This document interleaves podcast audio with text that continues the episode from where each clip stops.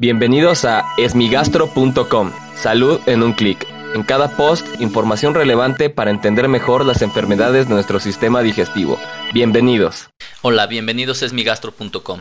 Como siempre agradezco a todas las personas que han enviado sus preguntas. Si tienes alguna duda te invito a que escuche los episodios previos. Y si aún tienes algo que no te haya quedado claro, en el sitio web esmigastro.com encuentras el formulario a través del cual puedes enviarnos tu pregunta.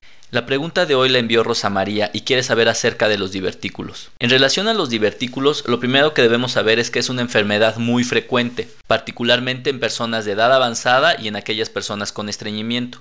Un divertículo es una dilatación del colon o de alguna parte del tubo digestivo. Esto significa que el intestino, en lugar de ser una estructura lisa y uniforme, presenta algunos sáculos o una especie de chipotes. Esto se debe a que hay un incremento en la presión del colon que ocasiona dilataciones. Estos pequeños divertículos se pueden llenar de materia fecal o de alimento y en algunas ocasiones se pueden inflamar, lo cual se llama diverticulitis.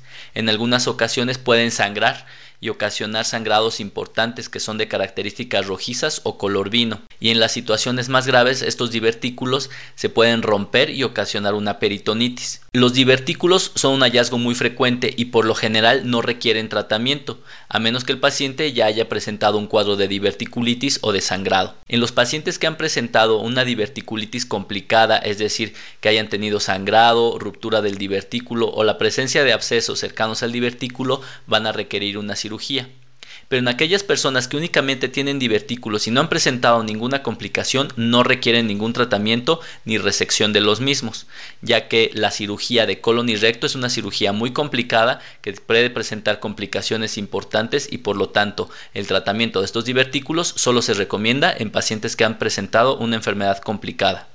Muchas gracias a Rosa María por enviarnos esta pregunta. No olvides visitar esmigastro.com, donde además de encontrar información para ti, están todos los datos de contacto para recibir atención especializada. Gracias por haber escuchado este post.